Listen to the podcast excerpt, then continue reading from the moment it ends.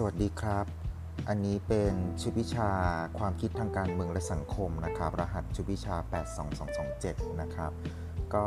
จะว่าด้วยเรื่องของหน่วยที่หนึ่งนะครับซึ่งชื่อหน่วยว่าการพัฒนาการความคิดทางการเมืองและสังคมนะครับโดยอาจารย์ผู้เขียนหน่วยก็คืออาจารย์วราลักษณ์เฉลิมพันธุศักดิ์นะครับก็จะมาพูดถึง introduction ก่อนนะครับก็คือว่าสังคมมนุษย์เนี่ยข้ามความเปลี่ยนแปลงมามากมายนะครับก็คือจะมีทั้งความสงบสันติแล้วก็จะมีในส่วนของสงครามแล้วก็ความขัดแย้งนะครับในส่วนของเอ่อความคิดทางการเมืองและสังคมเนี่ยมันก็จะเป็นเรื่องของความที่มีสันติแล้วก็สงครามแล้วก็ความขัดแย้งเนี่ยสลับกันไปนะครับมนุษยชาติเนี่ยต้องเผชิญกับปัญหานะครับปัญหาบางอย่างเนี่ยก็แก้ไขได้อย่างรวดเร็วบางปัญหาเนี่ยก็ต้องวิเคราะห์ทำความเข้าใจซึ่งก็ต้องใช้เวลานานในการแก้ปัญหานะครับปัจจัยที่ช่วยในการแก้ไขปัญหาเนี่ยจะเกี่ยวกับมนุษย์ที่ที่ฟอร์มตัวเป็นสังคมนะครับเพราะฉะนั้นเนี่ยมุมมองของความคิดเนี่ยมันก็จะเป็นมุมมองของความคิดที่มนุษย์มีต่อสังคมซึ่งเมื่อเวลาผ่านไปความคิดก็จะเปลี่ยนไปนะครับเพื่อหาความเชื่อมโยงของการพยายามทำความเข้าใจตนเองของมนุษย์แล้วก็ความสัมพันธ์ระหว่างมนุษย์กับสิ่งอื่นๆอันนี้ก็จะเป็นสิ่งที่สำคัญสำหรับความคิดของมนุษย์นะครับซึ่งในหน่วยที่หนึ่งเนี่ยก็จะเป็นการนำเสนอภาพความเชื่อมโยงนะครับแล้วก็ความเปลี่ยนแปลงของความคิดทางการเมืองและสังคมเนี่ยตามช่วงเวลานะครับเพราะนั้นเนื้อหาของหน่วยนี้ก็จะแบ่งเป็นสามตอนนะครับก็คือตอนที่ หนึ่งจุดหนึ่ง เนี่ยจะว่าด้วยเรื่องความหมายและขอบข่ายการศึกษาที่เกี่ยวข้องกับความคิดนะครับซึ่งความคิดเนี่ยก็จะมีศัพท์อยู่สองคำก็คือ thought แล้วก็ idea นะครับตอนที่ หนึ่งจุดสอง เนี่ยจะเป็นเรื่องของความคิดทางการเมืองและสังคมก่อนศตวรรษที่สิบแปดนะครับตอนที่ หนึ่งจุดสาม เนี่ยก็จะเป็นเรื่องของความคิดทางการเมืองและสังคมหลังศตวรรษที่สิบแปดก็ให้สังเกตให้จำแลนด์มาร์คเรื่องศตวรรษที่สิบแปดเอาไว้นะครับเพราะเป็นช่วงที่เราใช้ใช้แบ่งแบ่งตอนของของการทำความเข้าใจหน่วยนี้นะครับซึ่งในศตวรรษที่สิบแปดเนี่ยมันเป็นช่วงเวลาที่ความคิดเนี่ยมีส่วนผลักดันให้เกิดการเปลี่ยนแปลงของสังคมตะวันตกเนี่ยเป็นอย่างมากนะครับอันนี้หมายถึงช่วงหลังศตวรรษที่สิบแปดแต่ว่าช่วงก่อนศตวรรษที่สิบแปดเนี่ยมันก็ยังมีความสำคัญที่เราจะต้องทำความเข้าใจนะครับเพราะนั้นเนี่ยความคิดในปัจจุบันเนี่ยก็จะมีจำนวนไม่น้อยเลยนะครับที่มันเชื่อมกับความคิดที่ได้รับพัฒนารับการพัฒนามาในอดีตหรือว่ารับพัฒนามาก่อนหน้านี้นะครับก็จะมาที่ตอนแรกก่อนนะครับก็คือตอนที่ หนึ่งจุดหนึ่ง นะครับก็คือความหมายและการศึกษาที่เกี่ยวข้องกับความคิดทางการเมืองและสังคมนะครับมาถึงเรื่องที่ หนึ่งจุดหนึ่งจุดหนึ่ง นะครับก็จะเป็นเรื่องความหมายและขอบข่ายของการศึกษานะครับก็จะมาด้วยเรื่องของเมนไอเดียของของเรื่องนี้ก่อนนะครับลักษณะของความคิดก็คือ thought and idea เนี่ยมันมีลักษณะยังไงก็คืออันที่หนึ่งก็คือมันมีลักษณะเป็นนามธรรมนะครับอันที่สองเนี่ยก็คือว่ามันมีความเชื่อมโยงกับปัจเจกบุคคลทั้งมิติภายในและมิติภายนอกซึ่งก็จะมีความสัมพันธ์กับสภาพแวดล้อมทางธรรมชาติและหรือสังคมนะครับความคิดเนี่ยเป็นผลสืบเนื่องมาจากปฏิสัมพันธ์ระหว่างตัวแสดงปัจเจกบุคคลนักคิดปัญญาชนนะครับก็คือจะเป็นเรื่องราวของมนุษย์ก่อนที่มีต่อสภาพแวดล้อมนะครับโดยเฉพาะอะไรก็คือว่าโดยเฉพาะสภาพแวดล้อมทางสังคมของตนนะครับเป้าหมายของการศึกษาความคิดก็คือทางตอนแล้วก็ไอเดียเนี่ยก็คืออะไรก็คือเพื่อทำความเข้าใจเพื่อให้คำอธิบายแล้วก็เพื่อจัดแนวทางการเปลี่ยนแปลงของสังคมนะครับซึ่งลักษณะของสังคมเนี่ยมันจะแบ่งเป็นมิติต่างๆนะครับก็คือเป็นมิติทางการเมืองมิติทางเศรษฐกิจมิติทางสังคมและวัฒนธรรมเนี่ยซึ่งเราก็พยายามแบ่งอยู่แต่ว่าในที่สุดเนี่ยมันก็ไม่ได้แบ่งได้ง่ายนะครับก็คือแบ่งได้ค่อนข้างยากนะครับทีนี้ก็จะมาเข้ามาสู่ในตัวของเนื้อหานะครับความคิดก็คือมีสองส่วนคือ thought and idea นะครับก็อันนี้ก็จะกล่าวถึงนักคิดคนสำคัญก็คือมีคาร์ล มาร์กซ์นะครับฟรีดริช เอ็งเกิลส์นะครับแล้วก็คาร์ล มันไฮม์นะครับมันไฮม์นะครับซึ่งซึ่ง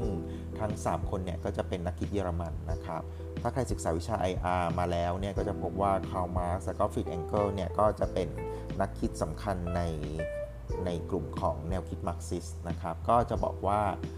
ความคิดเนี่ยมันจะมีลักษณะเป็นนามธรรมค่อนข้างสูงนะครับมันก็จะมีความเชื่อมโยงกับมิติภายในมิติภายนอกของปัจเจกบุคคลนะครับซึ่งในตัวของบุคคลนั้นเนี่ยมันก็จะมีความเกี่ยวข้องกับสภาพแวดล้อมทางธรรมชาติแล้วก็สภาพแวดล้อมทางสังคมนะครับความคิดคืออะไรความคิดเนี่ยเป็นผลจากปฏิสัมพันธ์ของตัวแสดงปัจเจกชนนักคิดปัญญาชนนะครับซึ่งจะมีกระทำต่ออะไรก็คือกระทำต่อสภาพแวดล้อมทางสังคมของตนนะครับ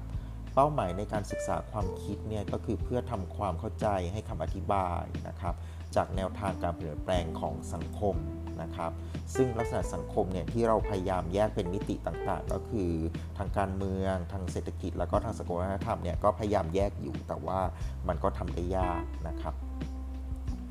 ความคิดเนี่ยเป็นเรื่องใกล้ตัวมนุษย์นะครับมันมีทั้งเรื่องเล็กแล้วก็เรื่องใหญ่นะครับอย่างที่บอกไว้ตั้งแต่ตอนแรกแล้วว่าความคิดเนี่ยในทางภาษาอังกฤษเนี่ยจะมีศัพท์อยู่สองคำก็คือ thought and idea นะครับเราก็จะมาพูดถึงคำแรกก็คือ idea นะครับไอเดียเนี่ยมันก็จะมีการให้ความหมายในพจนานุกรมนะครับพจนานุกรมฉบับแรกเนี่ยที่ให้ความหมายเรื่องไอเดียก็คือพจนานุกรมฉบับออกซฟอร์ดนะครับซึ่งก็จะบอกว่าตัวตัวไอเดียเนี่ยมันก็คือเป็นความคิดก็คือเป็น thought อย่างหนึ่งเนี่ยหรือว่าเป็นข้อแนะนำที่อาจนำไปสู่การดำเนินการนะครับซึ่ง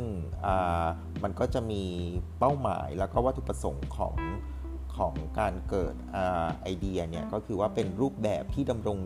อยู่นิรันดร์นะครับก็คือเป็นรูปแบบที่ดำรงอยู่อย่างอย่างต่อเนื่องนะครับซึ่งสิ่งต่างๆซึ่งเป็นได้แต่เพียงแต่การเรียนแบบที่ไม่สมบูรณ์อันนี้ก็จะเป็นความหมายในเชิงปรัชญานะครับฟังดูก็เข้าใจยากนะครับนะทีนี้พจนานุกรมฉบับที่สองเนี่ยที่ให้คำอธิบายไว้ในเรื่องของไอเดียก็คือเป็นพจนานุกรมเมอร์เรียนเวบสเตอร์นะครับก็จะบอกว่าความคิดเนี่ยที่เป็นเรื่องไอเดียเนี่ยมันเป็นลักษณะที่เป็นลักษณะที่ข้ามกาลเวลาลักษณะที่ข้ามกาลเวลาเนี่ยภาษาอังกฤษใช้คำว่า transcendent นะครับก็คือว่ามันมันไม่ได้เปลี่ยนไปนะครับนะเพราะนั้นเนี่ยลักษณะนี้คืออะไรก็คือว่าเป็นรูปแบบที่เป็นจริงของสิ่งที่ดำรงอยู่ในฐานะของการเป็นตัวแทนที่ไม่สมบูรณ์นะครับเพราะนั้นมาตรฐานของความสมบูรณ์เนี่ยเราเรียกว่าอุดมคติก็คือ ideal นะครับแผนการดำเนินการเนี่ยก็คือเป็นการออกแบบเราเรียกว่าดีไซน์นะครับรูปแบบที่เห็นได้ของความคิดรวบยอดก็คือ conception เนี่ยก็คือเป็นการจำลองรูปแบบนะครับภาพที่รำลึกจากความทรงจำเนี่ยก็คือว่าจะเป็นแนวคิดรวบยอดที่ยังก่อตัวเนี่ยไม่ไม่สามารถก่อตัวได้ชัดเจนนะครับสิ่งที่มีศักยภาพในการนำเสนอห่วงสำนึกได้จริงก็เช่นอะไรบ้างก็จะมีความคิดก็คือ thought นะครับแนวความคิดนะครับความรู้สึกก็คือ sensation แล้วก็ภาพลักษณ์ก็คือ image นะครับความคิดเนี่ยที่ได้ผ่านการปรุงแต่งหรือความคิดเห็นนะครับก็คือเป็นสิ่งใดก็ตามที่รู้หรืออาจรู้ได้แล้วก็มีความเกี่ยวกับบางสิ่งบางอย่างเช่นความคิดของเด็กในเรื่องเวลานะครับหรือว่าเป็นความหมายที่เป็นแก่นกลางหรือจุดหลักของการกระทำหรือสถานการณ์เฉพาะเช่นภาพลักษณ์ที่อยู่ในจิตใจซึ่งอันนี้ก็จะเป็นความหมายในทางศาสนาคริสต์นะครับอันนี้ก็คือเป็นเรื่องไอเดียนะครับต่อมาก็คือ thought นะครับนะ thought เนี่ยก็คือมีการให้ความหมายไว้ในพจนานุกรมสองฉบับเช่นเดิมนะครับก็คือพจนานุกรมฉบับแรกก็คือฉบับออกซฟอร์ดนะครับนะก็จะบอกว่า thought มันก็คือเป็นความคิดคือไอเดียสังเกตอะเวลาที่เขาให้ความหมายอะมันก็ให้ความหมายปนกันไปปนกันมาครับจริงๆก็แยกได้นะเพราะนั้น thought เนี่ยเขาบอกว่ามันเป็นความคิดก็คือเป็นไอเดียอย่างหนึ่งหรือเป็นความเห็นที่ผลิตขึ้นโดยการคิดก็คือ thinking เนี่ยหรือเกิดขึ้นอย่างทันทีทันใดนะครับก็จะแบ่งออกเป็นสี่ลักษณะนะครับลักษณะแรกก็คือเป็นความคิดที่อยู่ในความคิดของใครสักคนเช่นสมพรอยู่ในความคิดเราเสมอเมื่อเราสวดภาวนานะครับลักษณะที่สองก็คือเป็นการจดจำถึงคนใดคนหนึ่งหรือสิ่งใดสิ่งหนึ่งก็คือเช่นสมศรีเนี่ยไม่ได้คิดถึงสมศักดิ์เลยแม้แต่น้อยนะครับลักษณะที่สามก็คือเป็นความหวังความตั้งใจหรือความคิดในการกระทำหรือได้รับสิ่งใดสิ่งหนึ่งนะครับเช่นสมหมายเนี่ยไม่เคยล้มเลิกความคิดที่จะปักหลักฐานในกรุงเทพลักษณะที่สี่ก็คือเป็นลักษณะที่ความคิดนั้นไม่ได้ไม่ได้ยุ่งยากมากมายอะไรนักเช่นพวกเราที่อยู่ที่บ้านเนี่ยอาจรู้สึกว่าไม่ได้ยุ่งยากมากมายอะไรนัก นะครับทีนี้ความหมายที่สองของของตัว thought เนี่ยก็คือเป็นการกระทำหรือกระบวนการคิดนะครับกระบวนการการคิดซึ่งอันเนี้ยมันก็จะแบ่งแยกได้เป็นสามลักษณะนะครับลักษณะแรกก็คือเป็นการก่อตัวของความคิดเห็นนะครับโดยเฉพาะเรื่องปรัชญาหรือระบบความคิดก็คือไอเดียหรือความคิดเห็นที่ก่อตัวเป็นรูปเป็นร่างนะครับตัวอย่างก็เช่นเสรีภาพแห่งความคิดนะครับการกระทำธรรมเนียมปฏิบัติของความคิดตะวันตกนะครับลักษณะที่สองก็คือเป็นการพิจารณาใส่ใจอย่างระมัดระวังเช่นฉันไม่ได้คิดถึงเรื่องนั้นมากนักลักษณะที่สามก็คือเป็นความใส่ใจต่อความเป็นอยู่หรือความสะดวกสบายของผู้อื่นเช่นเขายังใช้ชีวิตแบบชายโสดโดยไม่ได้ถึงฉันเลยนะครับในพจนานุกรมฉบับเมอร์เรียนเว็บสเตอร์นะครับก็คือเขาบอกว่า thought เนี่ยก็คือเป็น past tense ของ think นะครับก็คือกริยามันมีสามช่องนะครับนะเพราะฉะนั้นเนี่ย thought เนี่ยเขาก็บอกว่าเป็นเป็นกริยาช่องสองถ้าอยู่ในเชิงความหมายของกริยานะครับเช่นการมีรูปแบบบางอย่างไว้ในใจนะครับการมีความตั้งใจหรือความคิดเห็นเช่นการคิดว่ากฎเกณฑ์นั้นเนี่ยไม่ยุติธรรมนะครับหรือเป็นการคิดพิจารณาเชิงสะท้อนภาพก็คือ reflectivism นะครับเรื่องราวทั้งหมดเพื่อตัดสินใจว่าจะต้องดำเนินการอย่างไรต่อไปนะครับทีนี้เนี่ยเมื่อกี้ตอเป็นกริยาใช่ไหมต่อมาตอที่เป็นคำนามนะครับวันนี้เนี่ยตอที่เป็นคำนามเนี่ยมันจะมีอะไรได้บ้างนะครับก็คือความหมายแรกก็คือว่าเป็นสิ่งที่คิดเอาไว้นะครับความหมายที่สองก็คือเป็นสิ่งที่เกี่ยวข้องกับการคิดนะครับความหมายที่สามก็คือเป็นความคิดที่เป็นพลังแล้วก็เป็นความสามารถนะครับเรามาดูความหมายแรกที่เป็นคำนามก่อนก็คือว่าเป็นสิ่งที่คิดเอาไว้นะครับก็จะมีอยู่สี่ลักษณะนะครับก็คืออันที่หนึ่งก็คือเป็นการกระทำของปัจเจกหรือผลผลิตของการคิดนะครับอันที่สองก็คือเป็นความตั้งใจความตั้งใจนี้คืออะไรก็คือว่าเป็นแผนงานที่ได้รับการพัฒนาขึ้นตัวอย่างเช่นสมหวังเนี่ยไม่มีความคิดที่จะออกไปจากบ้านนะครับอันที่สามก็คือเป็นสิ่งที่อยู่ในใจนะครับก็คือความคิดเห็นความเชื่อเช่นสมยศกล่าวถึงความคิดเห็นของตนเนี่ยความคิดของตนเนี่ยอย่างเสรีนะครับอันที่สี่ก็คือเป็นผลผลิตทางภูมิปัญญาก็คือเป็นทัศนะที่ได้รับการก่อตัวขึ้นของบุคคลกลุ่มสถานที่หรือในช่วงสมัยนะครับเช่นความคิดตะวันตกร่วมสมัยนะครับความหมายที่สองของตอที่เป็นคำนามก็คือเป็นสิ่งที่เกี่ยวข้องกับเรื่องการคิดนะครับก็คือมีอยู่มีอยู่สามความหมายย่อยนะครับอันที่หนึ่งก็คือเป็นการกระทำหรือกระบวนการของความคิดเราเรียกว่า cognition นะฮะอันที่สองก็คือการพิจารณาจริงจังเราเรียกว่า regard นะครับอันที่สามก็คือเป็นการรำลึกได้เราเรียกว่า recollection หรือว่าการอยู่ในความทรงจำเราเรียกว่า remembrance นะฮะความหมายที่สามของคำว่า thought เนี่ยที่เป็นคำนามเนี่ยก็คือเป็นเรื่องของความคิดก็คือเป็นเรื่องพลังอำนาจบวกด้วยความสามารถนะครับก็จะมีอยู่สองลักษณะก็คืออันที่หนึ่งก็คือเป็นพลังอำนาจในการใช้เหตุผล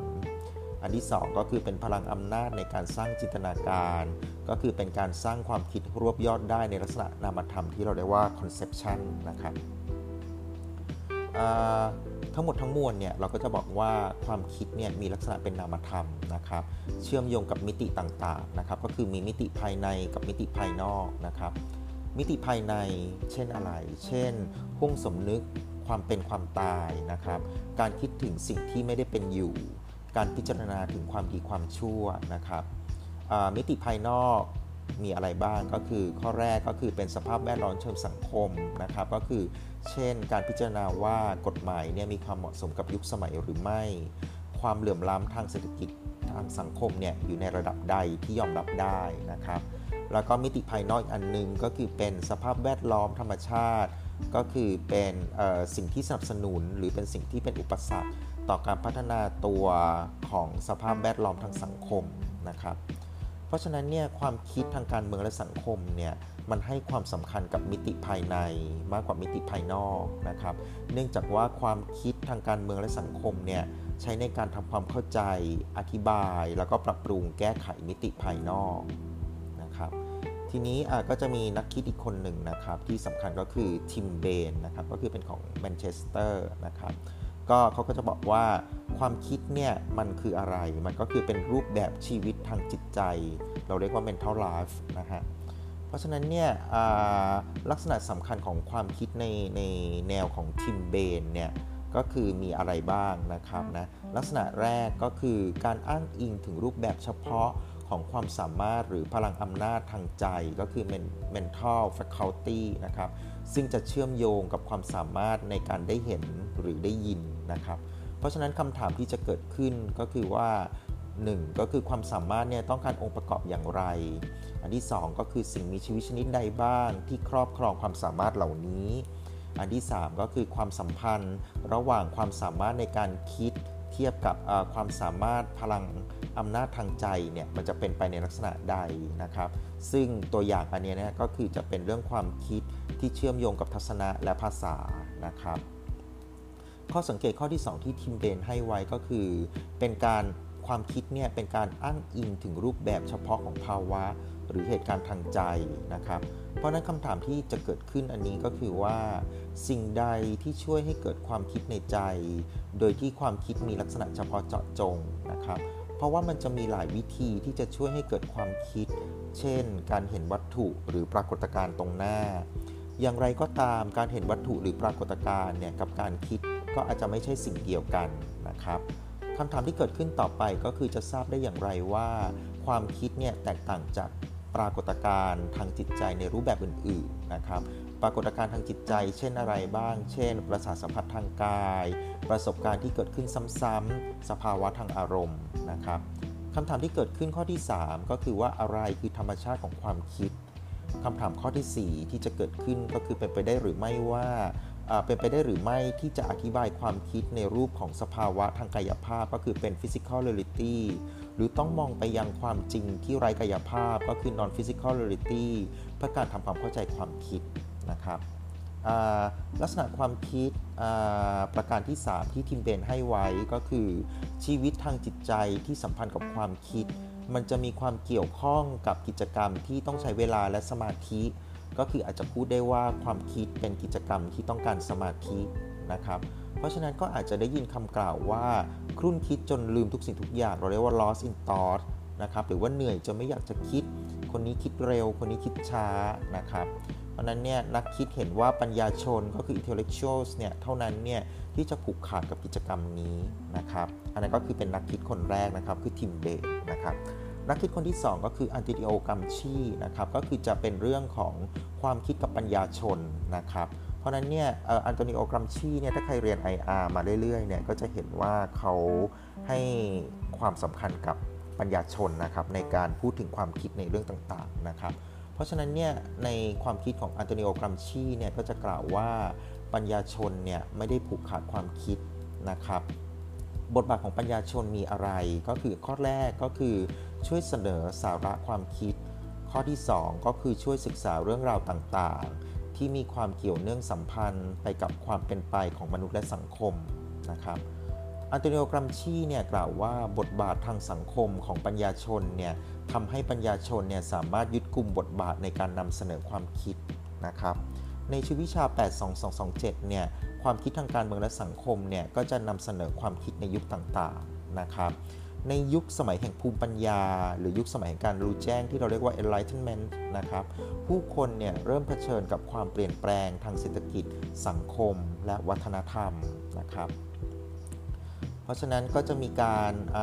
เสนอแนวคิดทางเศรษฐศาสตร์การเมืองเนี่ยออกมาจำนวนมากนะครับทำให้พื้นที่การศึกษาในเรื่องเศรษฐกิจเนี่ยถอยห่างจากความเป็นการเมืองมากขึ้นเรื่อยๆโดยเฉพาะในต้นศตวรรษที่ยี่สิบนะครับแต่ว่าอย่างไรก็ตามเนี่ยเศรษฐกิจและก็การเมืองเนี่ยยากที่จะแยกขาดจากกันนะครับโดยเฉพาะเมื่อต้องพิจารณาตามแนวคิดสังคมนิยมหรือแนวคิดรัฐสวัสดิการนะครับ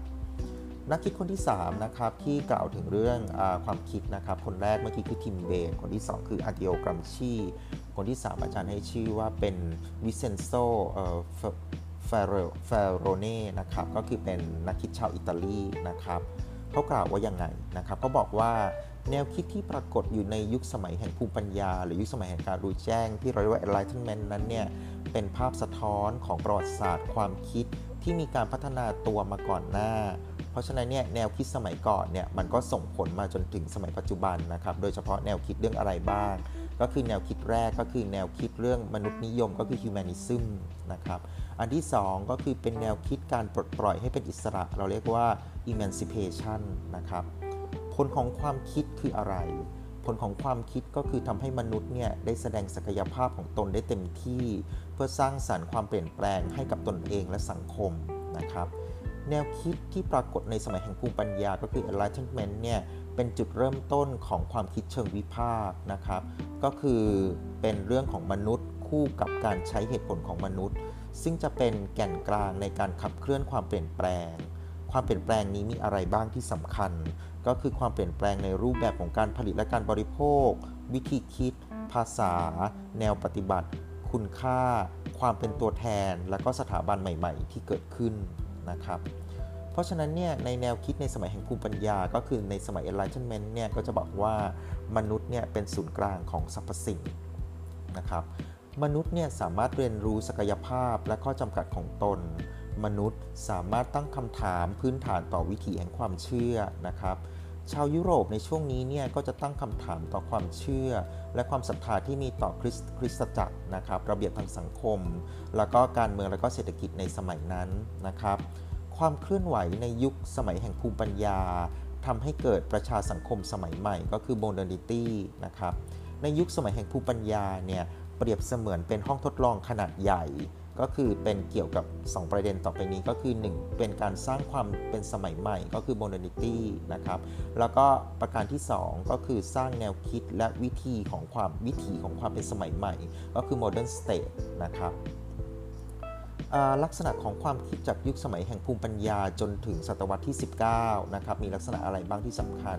ก็คือจะเป็นเรื่องข้อแรกก็คือจะเป็นความกระตือรือร้นที่จะสร้างสำนึกนะครับมีความต้องการให้สังคมเนี่ยมีความเท่าเทียมและเป็นธรรมนะครับอันที่สองประการที่สองก็คือว่าเป็นการค้นพบและทดลองแนวความคิดที่เกิดขึ้นอย่างมากมายนะครับเป็นเรื่องอะไรบ้างเช่นสิทธิของปัจเจกบุคคลก็คือมนุษย์เนี่ยมีสิทธิโดยธรรมชาติที่จะแสวงหาความสุขอันนี้ก็จะเป็นหลักการพื้นฐานทางหลักการพื้นฐานนะครับในเรื่องทางจริยธรรมนะครับซึ่งเป็นคุณธรรมคุณธรรมสากลแบบใหม่นะครับแล้วก็ตั้งแต่ศตวรรษที่สิบเก้าเนี่ยความคิดทางการเมืองทางสังคมก็จะเปลี่ยนแปลงไปอีกก็คือว่าจะเกิดความเปลี่ยนแปลงในมิติต่างๆทั้งเชิงบวกและเชิงลบนะครับก็คือจะส่งผลทำให้เกิดการนำเสนอความคิดในเชิงสังคมการเมืองและเศรษฐกิจนะครับแต่ว่าในช่วงนี้ก็ยังอธิบายไม่ค่อยได้ว่าความคิดนั้นเนี่ยมันเกิดขึ้นมาได้อย่างไรนะครับก็อันนี้ก็คือจะจบตอนเรื่องที่ หนึ่งจุดหนึ่งจุดหนึ่ง นะครับก็คือจบในเรื่องของความหมายและขอบข่ายการศึกษาครับขอบคุณครับสวัสดีครับ